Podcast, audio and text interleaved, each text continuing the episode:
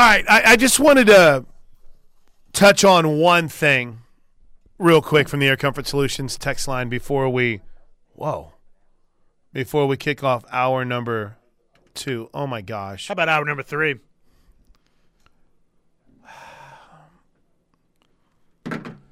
My mind is going to be blown tonight. I just got a text literally as we kicked off hour number three. So that's about how tonight's battle series is different. How is it different? Can you share? Can't share yet. Maybe by the end of the show. Let's just say either either my great friend Patty Gasso, my good buddy J T Gasso, my close personal friend Jen Rocha, my soulmate Jackie Livingston, somebody over there is trying to just blow this old man's mind. So that's uh, trying to make you work for that paycheck. Brr. Think your way through it. But that for a tease. But real quick, before we get to the top five stories of the day here in hour three, brought to you by Roof Tech of Oklahoma. Josh Tucker's got you covered over at Roof Tech of Oklahoma. I wanted to address this real quick from the nine one eight.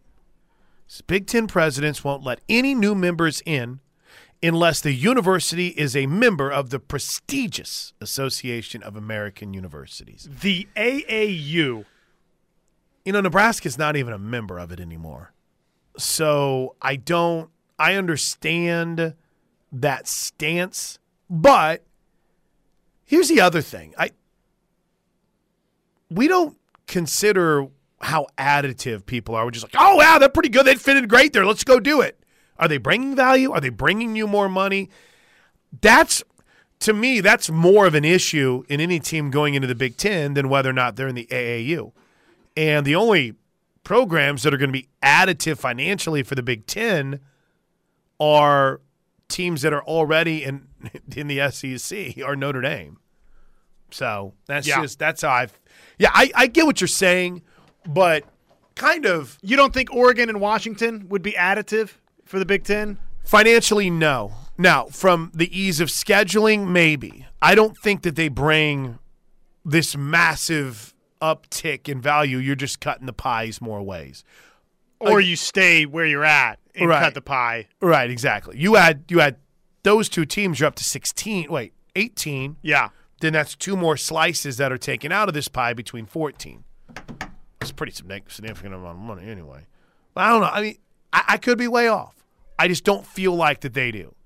Now, it, Kansas, on the other hand, maybe they could because the markets that you would get. Yeah, well, no, I don't think I don't think Kansas ups everybody's shares either. Now, not much. If you pair Kansas with Notre Dame, then, yeah, everybody probably does make a little bit more coin.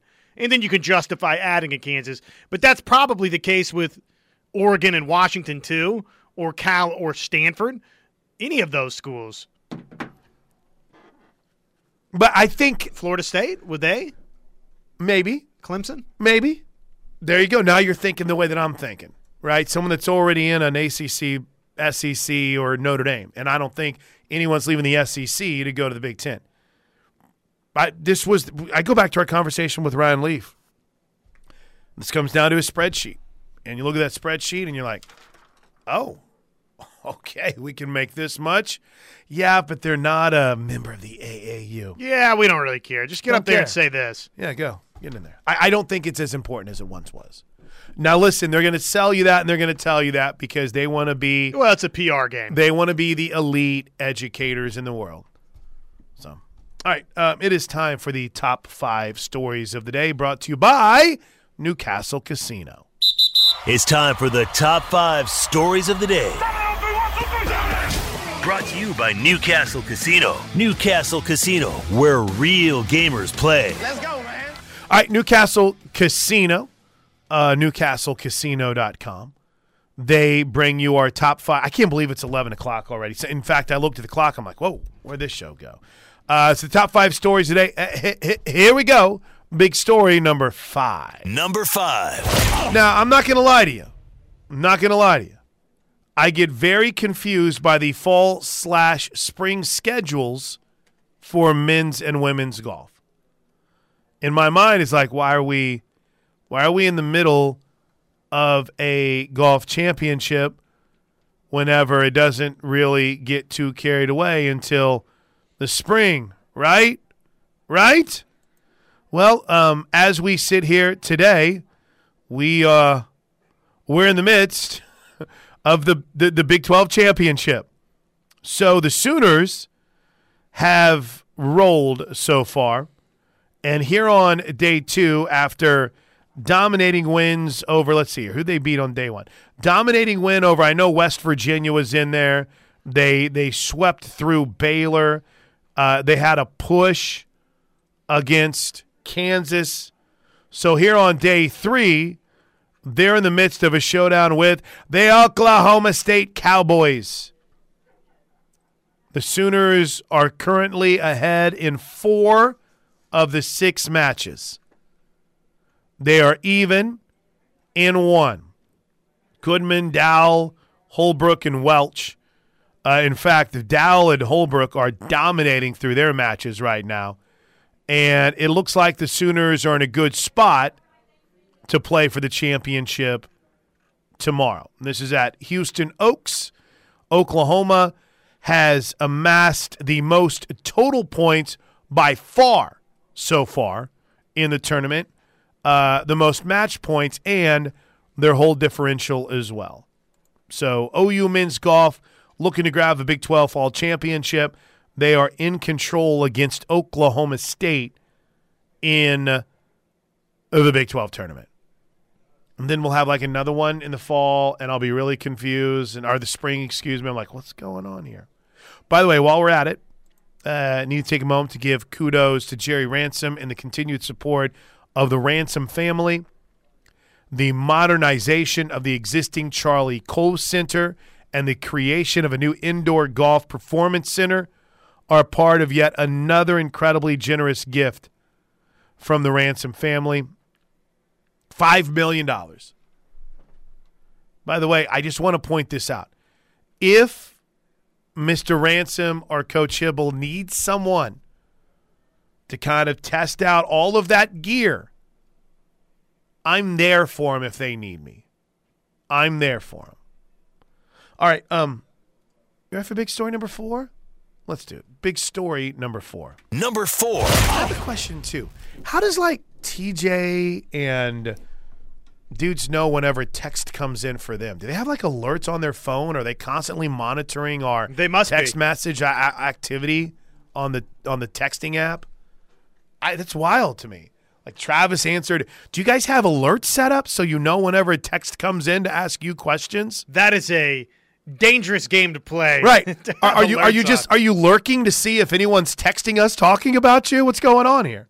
All right, big story number four. A lot of N F L stuff to get to. All right, so first, let's get to the lowdown on owner v. owner. Um, it starts with Jim Irsay. Dan Snyder should get removed. Should the Snyder family sell? Okay, so uh, that's not as good of audio as I thought. Should Dan Snyder be removed? Should Snyder be forced to sell? Right. I, I said he should. There's consideration that he should be removed. You know, we have to complete the investigation. But to me, it's something that I think serious consideration has to be given to the removal, and we have complete authority to do that. Of him or just with a family, period? I, I think, uh, in general, of him being removed and selling the franchise. Roger Goodell out of this. It's an ongoing investigation. It's what we talked about. There were no interim reports. We did not provide any because we don't have them. When Mary Jo White is done with her investigation, we will share that with the membership and share it publicly as we committed to before. Now, this is getting ugly with Daniel Snyder. He claims he has dirt on the rest of the owners, but I don't know, dude. I I understand where the Commanders are as a franchise right now, and there has been multiple issues. And trust me, Jim Irsay is the one guy who could probably look at it and say, bro, I, I've gotten in trouble enough. Irsay with his issues with what? What do you get in trouble for, like prescription medication and things of that nature? He goes, that's bad. That's a Jim Irsay problem. This is bad. This is a franchise and now a f- potentially the Shield kind of an issue. Sure it is. And I don't think it I don't think it's lost on anyone that Jeff Bezos wants to own the team.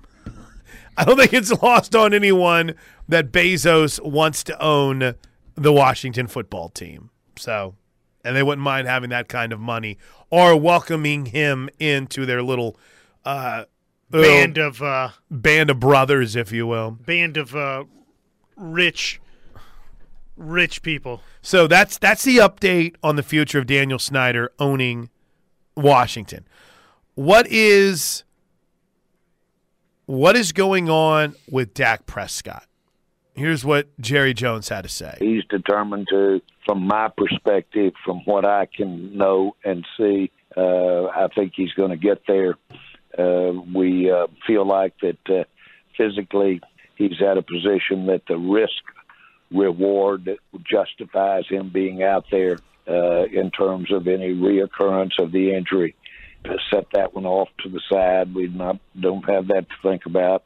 So it's a question of him getting ready. And he's going to be given every opportunity this week to get ready to go play. Meanwhile, Roger Goodell was asked about roughing the passer. We've had less calls than we've had in the past. There's been no change to that rule. We're not backing off of protecting players that are in a defenseless position or an exposed position uh, that could lead to injury. And we'll take those techniques out of the game. um, and one more. One more real quickly here on the N F L. Ben Roethlisberger somehow popped back into the popped back into the sports stratosphere yesterday whenever he offered this take about Tom Brady. Tom is the greatest. The Super Bowl rings show it and talk about it and whatever. It didn't look like he wanted to be out there. Mm. I mean, maybe it was the pressure that, and he was getting hit and the, you know, whatever was going on. But I'm like, there's no way he's enjoying this. Mm. No way. It just didn't look fun to him. When a defense gets after you, like, sometimes your anger and your disgust for things happen because the other team is affected, not mm-hmm. just because you you know it's you. So right, uh, but yeah, it, it did. It just looked like a different Tom. Who in the world is doing that interview? Yeah, mm-hmm. right, mm-hmm. Uh, right. So there you go. People just gotta collectively learn to shut up while interviewing. Stop talking when someone is talking. You have plenty of time to make. Dude, this is ridiculous. Why? Why would you send this text? Jackie, in the middle of my show. My gosh, people, I get off the air at noon. All right. Um, I literally, there's fifteen text messages in the span of five minutes. Nobody cares. The show is over in forty-five minutes, okay? Good Lord. You will operate on their schedule and not vice versa, and you will like it. um, Tua, by the way, had an interesting take. I'm getting all my N F L stuff out here because I don't have N F L anywhere else on the top five. um, Tua says he remembered everything from the Thursday game against Cincinnati up to the hit. He doesn't remember card getting carted off. He does have some memories from the ambulance, and that's it. Dude, that's that's scary, right? And honestly, I didn't feel like – did he get flung down? You bet. I've seen a lot harder hits. Sure. Right? So we're seeing – they're saying Tua should be back on Sunday night against Pittsburgh. We'll find out. And then there was this moments ago from Adam Schefter. With misdemeanor assault charges being filed against Devontae Adams, his case now falls under the N F L's personal conduct policy, which waits for the legal process to play out. While it does, Adams will continue playing, including Sunday versus the Texans. Great. All right, um, big story number three. Number three. But, yeah, this this dope who's doing his first ever game walking right in front of the entrance, yeah, he's fine. He gets to do whatever he wants. Good Lord. I yeah, mean, hopefully he doesn't get suspended. That I got to tell you something. If, if I would have walked right in front of a player and they knocked me over – I would have been like, dude, my bad. I know. If I would have walked the, – the guy that ran in front of the people running out of the tunnel, the Fox guy, they got, did he press charges? No, because he's not soft. You walked right in front of him. It's a football player. It's not some just dude on the street. He's, these kids today, Josh, let me tell you. All right, big story number three. Let's get the baseball out of the way here real quick. American League Championship Series is set. And the bit swung on. Hit in the air to deep right. That ball is high. It is far. It is gone. It is a Judgian blast. That beautiful inside-out swing, drilling it in the right center field seats. Aaron Judge. And everyone rise. Here comes the Judge. He homers, and the Yankees take a four nothing lead. five one. Yankees win the game. Man, that was boring, wasn't it? It was a very boring game. Uh, I did like Gleyber Torres kind of the rocking the baby whenever it was over. Yeah, what did you make of Bob Costas throughout this series? I found that to be kind of an interesting subplot. I didn't realize there were a lot of people that were pretty displeased with his broadcast in the series. Okay, so... Yes, back at the class. I see your hand raised. Please. I have the greatest and utmost respect for Bob Costas. He's accomplished more in broadcasting than I will ever come close to accomplishing, and he's kind of the voice of a generation, right? He's also an arrogant, arrogant dude. And so whenever he calls a game, it's almost as if the game is beneath him, and everything that's going on is beneath him. And, and it, In the history of Yankees baseball. I mean, and he didn't even get facts right. I mean, he, he completely and totally glossed over the fact that the Yankees had won a World Series since, I don't know, the the days of Joe Torre. But, again, that's just that's how he is. He's I like I don't mind listening to him, but I just know that I'm going to be talked down to, and anything that happens on the field is going to be the worst thing he's ever seen in his life when it comes to celebrations. I thought, you know, it it really didn't occur to me with Costas until some other people kind of made those observations out there. But watching and listening to this decisive winner-take-all game, I, I noticed some of what they were talking about that, right. out there. Like, even the final call was so bad, Plank, that he got diverted, and he's making fun of this or that. Like, like who was it? Who was the, the right. player for Cleveland that – did whatever at the end of uh, the last game? No, no, you're, you're talking about the, the rock and the baby from Naylor. Right. right. Yeah. And Torres mocked it, right? Yeah. As Torres mocks it. Dude, we don't need that observation in that moment. Have the final call and then visit that later. The, the final call should have been Yankees are headed to the American League Championship Series. Not, and the Yankees are headed, oh, and look, he's mocking him at second base. It was like, He was, like, distracted, bright and shiny yeah. objects.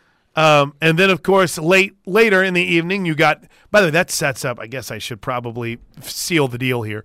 That sets up the American League Championship Series, which will get underway tonight at six thirty-seven p.m. with the Astros and the Yankees. Meanwhile, the Phillies took game one of the National League Championship Series. Swung on it, hit. Wow. Deep to right field. Titanic shot into the second deck.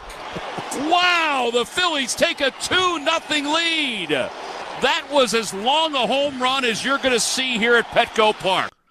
It's a great call. Is that Shambi? E S P N? Sound like him. Pretty good. Uh, two zip was the final score of that game. Solo home run from Bryce Harper. Solo home run from Kyle Schwarber. Phillies Padres. Game two to this afternoon at three thirty-five on Fox. Anything Boy, they've else? got uh, they've got some mojo going right now that a bunch of people didn't necessarily see coming. I mean, their manager got fired this year, for goodness sakes. Big story number two. Number two. We did have the start of the N B A season last night. The Warriors rolled the Lakers. The Celtics, with Blake Griffin, beat the Philadelphia seventy-sixers tonight. Everyone else in action, including Oklahoma City. The Thunder open their season against Minnesota. Yeah! The Vegas over-under win total, what do we find, twenty, twenty-five? Yeah, I think it was twenty-three and a half. Okay, I threw my phone. Look at you. twenty-three and a half. That's from, uh, let's see, Vegas Insider. But wait, hey, scroll down there real quick if you don't mind. San Antonio has the lowest in the league. San Antonio Spurs, twenty-two and a half. Y'all know what's going to happen. They're going to be halfway gonna... decent? No, no, no, no. They're going to win, yeah, the, the lottery. And get the Spurs Victor, are going to win the lottery. Manana, and, and yeah. Manana, just like they got Duncan, just like they got Robinson. So the fix is in, baby. Uh, the right. Celtics, by the way, have the largest win total, fifty-three and a half, and then you've got the Bucks, the Suns, the Clips, all at fifty-two and a half, and uh, Warriors fifty-one and a half, seventy-sixers, Nets fifty and a half. Those are your, your big win totals. Intrigued to see Rudy Gobert in a Timberwolves jersey tonight. Rudy Gobert. First Joe Bear appearance for the T-Wolves. That's right. Which gets us to big story number one. Number one. Number one. number one. That's a big story in the Sooner Nation. It's the big story in the Big twelve. Brett Yormark saying that the official timetable for the move for Oklahoma and Texas will officially be football twenty twenty-five. They're going to be here through twenty-five. They've committed themselves in advance of me getting here, and they've reiterated that commitment. So they'll be here through the duration, and my relationship with both Texas and Oklahoma is very, very strong. And they're full members, and we're looking forward to working with them. Now, we'll go more in depth on big story number one with Eric Bailey from the Tulsa World coming up in exactly seven minutes from now. But we're due a break. There's your top five stories of the day, brought to you by Newcastle Casino, right here on the Ref. All right, let's be uh, quick here because Eric Bailey is coming up next. Um. Okay, let's see here. I would rather listen to ballet than hear about Major League Baseball.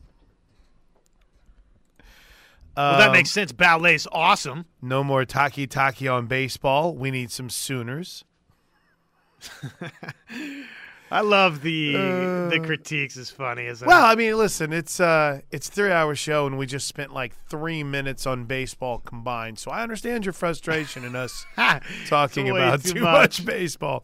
Drew brings up a good point, my man Drew England. I think these conferences have to look at it as a big picture. Yes, you're going to get some great football schools, but you really need to add schools that are well-rounded in athletics, right? And you also are in a situation, Josh, where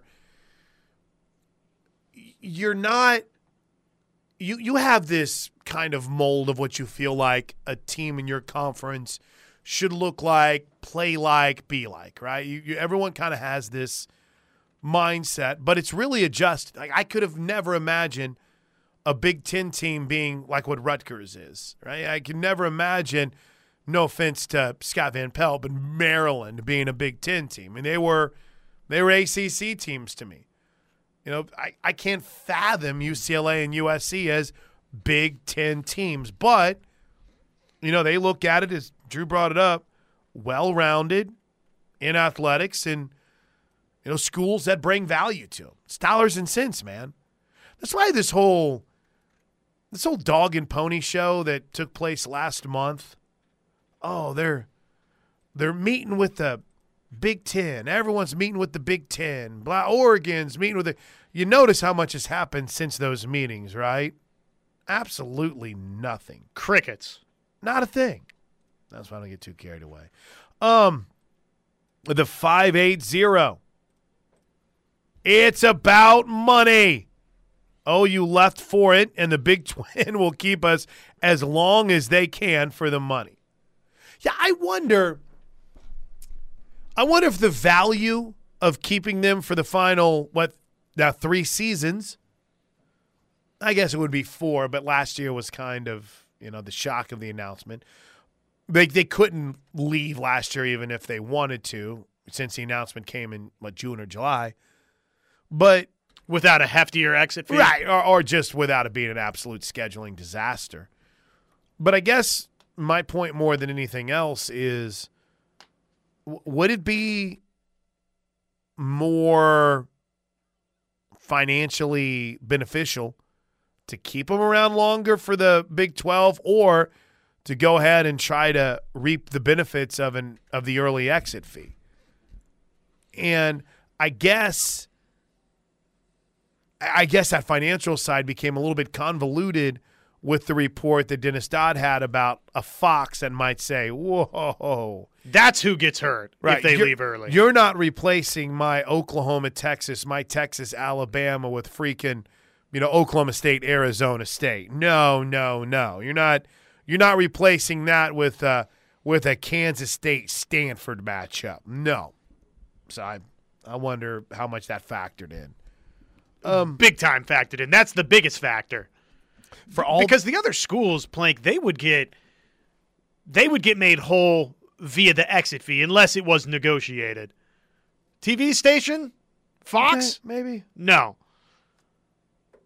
There's two really good ones from um, from Gunny and from the nine one eight. But I want to save them for the final segment. They're the they're definitely the texts of the day. when it comes to this conversation about twenty twenty-five officially being the first year in the S E C. But how official is it, right? Are, are we buying in on the report? We'll talk to Eric Bailey from the Tulsa World next. It's a bye week, but I know my man is still grinding. So as we welcome you back into the Plank Show right here on the Ref, let's say hello to Tulsa World's O U beat writer, good friend of the program, Eric Bailey is in the house. Eric, man, are you are you still living the softball dad life, or are you getting a little break right now? We are uh, tail end of fall season. Okay. I, thanks for asking, Chris. I appreciate it. We played in a big tournament this weekend, and we we've stepped up in competition. It's kind of like, you know, smaller schools when they play O U and get run rules. we're we're we're the smaller school now, so but, but we're learning. I mean, we're it, it's fun. I, I still it, it's my favorite thing is watching my daughter play softball. So uh, it's been fun. My favorite thing is watching the videos on social media. So I'm glad that you share those because. I got to tell you something, man. None of my – well, I've still got an eight-year-old, so I'm holding out hope. None of them really got into softball. I think my, my fourteen-year-old played one year, and I was never happier. But, you know, as, as into softball as I am, it's it's it's really fun to see your daughter having a blast. Now, um, with that in mind, I don't know if you've noticed this, Eric, but Patty Gasso is still recruiting like crazy. So are you, you ready to get some uh, softball coverage come around February, March, and April? Oh, I, I can't wait. And, and even what they're doing with the inter-squad games, it's incredible. You, you just feel the passion of the of the fan base by, you know, just going to inter-squads. And uh, my daughter's pitching coach, he watches every Wednesday night. He's excited. He can't get enough of that. And there are a lot of fans out there like him that just can't wait for softball season. And it's so it's so fun. And it's getting the, the, the appreciation it really respects. And it's a credit to Patty Gasso and her staff and her players with what they've been able to do to just really engage with their fans and really uh, promote this love of the game. All right, no real easy way to transition from the fun of softball talk to what I think it had been a, a challenging three-week stretch. But, Eric, you're at every press conference. You're at every media avail. Um, how do you think Coach Venables handled, I guess you could say, the not attrition, but the frustration of the three-week stretch involving K-State, T C U, and Texas, kind of one of those first really patches of adversity he's had since a head coach and maybe even as an assistant in quite a while. How do you feel like he handled that? Yeah, and that's something I – you know, it's the first time he'd ever lost three games in a row in a, in a regular season ever, going back to his Kansas State assistant days. They wow. never did that under him. He, last time he lost three games in a row during the regular season, he was a player. It was senior season at K-State. So this is new, new, new ground for him. You compound that with being a first-year head coach, he's the one that has to keep this all together. I thought he did a really good job of, of really keeping them together because, to be honest, that game last Saturday could have gone either way. It was almost like a fork-in-the-road moment where if they lose that game, I don't even – and then they go into a bye week, and there's so many things that could have really tailed off. I think that the way they won with Dylan Gabriel coming back, I know the defense didn't play as well as they wanted to, but still – getting a win was very important to kind of start off the second half of the season. Yeah, and, you know, it's it's wild. It's amazing the difference a quarterback makes. And Jeff Bezos really got him rolling. But, I don't know, Eric, th- there was some issues, and we'd heard about it constantly on our show about, you know, is Dylan struggling with his accuracy? I don't want to make too much of it because maybe a little bit of time away, can we say, got him refocused on mechanics a bit because he – outside of a couple of deep passes, he was insanely accurate on Saturday. Yeah, that's a good point because you're right. He looked really good, looked really sharp uh, throwing the football, especially that first drive. To come out and know you, you've had seven quarters off, you know the expectation level that the team was going to be better with you back. There were a lot. There was a lot of pressure, you got to think, on him during that first drive, and he embraced that pressure and embraced that challenge and went out there. Led him, looked so sharp those first couple of drives, just really crisp.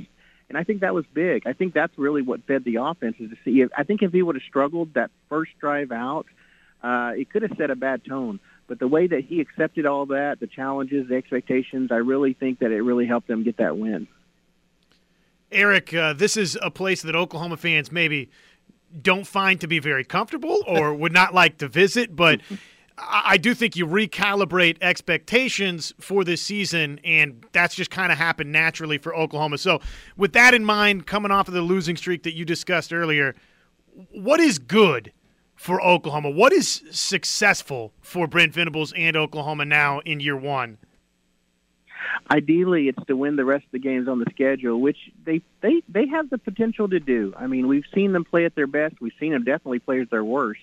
But I, I really do think that they have the potential to finish out strong.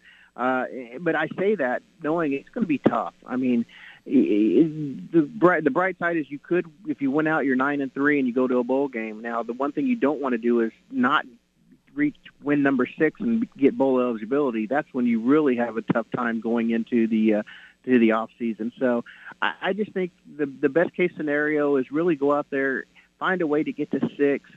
Aim for nine, which again, I think you know. I think if they play their best football, there's a chance they could do that. If they make steady improvement, they can't take a step back like they did against T C U and Texas. They already, they already proved how bad that is. I think if they can make steady improvement, they can get to nine. Nothing is easy. I could easily say that it's going to be hard to get six, which I really think it is too. I saw this note from Brett McMurphy this morning, Eric, and it really blew my mind. In the last three years, the Sooners have never won a game as an underdog, but they've only been an underdog twice. Which is wild, you know. Even in the, uh, the the Texas game this year was one of them, and gosh, what maybe maybe Oklahoma State last year. I mean, it's it, it shows you the consistent level of success, and I think it's hard for fans. But are you in that group that when Brent took over, when Caleb left, did you kind of expect maybe there would be a bit of a backslide? Oh, definitely. Okay. I, I- I, I knew it was there was nothing going to be seamless about this with a new coach. I think maybe the the, the, the way that the, the reshuffling of the uh, roster really shocked me. How many? What, what did Brent say? Forty percent of the roster had never worn an Oklahoma jersey before wow. before the season. I mean, it, it, it just the reshuffling of the roster. Nothing was going to be seamless. That's what I, I hope people aren't tired of me saying that. But we kind of knew that going in. It was going to be there was going to be some transition. There was going to be some growing pains. Now, I don't think the depth of the growing pains were going to be this this bad. I really didn't. I didn't think that, you know, after the Nebraska game, I think everybody thought this is this team. This is a team that's, you know, number six in the country, Big twelve favorites. Uh, they're gonna they're gonna roll. But uh, since then, they they're one and three, and they've given up forty-one, fifty-five, forty-nine, and forty-two. Uh, that's a lot of points. You know, four games over forty points on defense. They they've given up a ton of points. And, and that's where Brent makes his hay is on defense. So I think that's the thing that uh, when we say not a seamless, a lot of people thought it was offense. Yeah, it, you know, it wasn't going to be seamless in offense, but definitely defense. He has to have time to really set his uh, style in motion. Can we say the Tulsa World broke the internet, at least uh, locally a little bit, with the report that Oklahoma and Texas, via Brett Yormark, are staying in the Big twelve through twenty twenty-five, what was your reaction to the Big twelve commissioner's comments, and are you buying that Oklahoma and Texas are staying through the duration of the Big twelve grant of riots? It's funny. Our, our our guy Eli Letterman's up in Kansas City. He's he's covering O U basketball this year, so he's up there. And we knew going in there was going to be some kind of story coming out of the commissioner's state of the state of the conference address, and that's what it was. And uh, I, I still, I do think that they'll stay through twenty-five. I do. I just think the money situation, the buyouts, the negotiations to get that, it's just you're two football seasons away from there. And I think from a financial standpoint, is it worth buying your way out to get to the S E C? Uh, and also, it gives Brent Venables time to really kind of stop, get his roster, get his plan in place, his three-year plan in place for that first year of the S E C. Now, I know it's hard being patient. That's the thing. Everyone's excited. They're ready to move. It's going to be tough for Oklahoma fans to be patient because ever since they announced they were going, everyone was ready, let's do it now. Let's do it now. I just think that there still needs to be time for both financially, for the school to get things in order. From a resource standpoint, there's still a lot of things they have to prepare to get ready for a move to the S E C, not only in football, but in all sports. And then also just just uh, from you want to have your best. You want to be at your best when you make this move. You can't be rash. And I, I really like some of the things that they're doing while they're waiting. I think the E S P N contract with Sooner Vision is huge. I think from a recruiting standpoint, some of the The Olympic sports are getting a lot of play on Sooner Vision, and, you know, I think that's going to help recruiting in those minor sports. But I really think also it just allows – I think it just allows, again, Brent Venables time to set this roster in order and get ready for the move. Is there any possibility – because, it, again, it just – I mean, I is there still conversations maybe going on to say, hey, let's go ahead and get out here in twenty-four? Because, again – Eric, I could have never imagined Oklahoma and Texas playing in a fourteen-team Big twelve.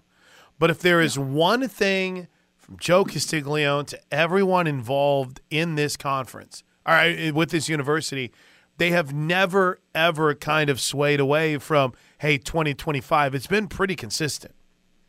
Yeah, they haven't swayed away, but part of that is legally, or they probably can't sway away. They can't really talk about what they want to do. And we don't know if there's discussions between the two. There could be some some uh, just some casual conversations about it, not deep concussion, concussion uh, conversation, sorry, about it. Um, there could be some talk about it, but I, I just, you know, if it happens in twenty-four, you know, I think, you know, I think everything has to be right for Oklahoma, for Joe Castiglione. He's too good an athletic director to put his athletic department in a position to fail. I think everything has to be perfect for this program, all sports, to be ready for this move. So I think you, if you're an Oklahoma fan, you put a lot of uh, a lot of regard in what Joe Castiglione thinks is best for this program. He's not going to do something just to do it. He's going to make sure everything works out well. E B, before I let you go, I want to circle back to O U um, uh, football. We're talking O U, but I I got to admit, you know, it, we've been pretty blessed with some of the guys we get to interview. Right, Baker was a blast.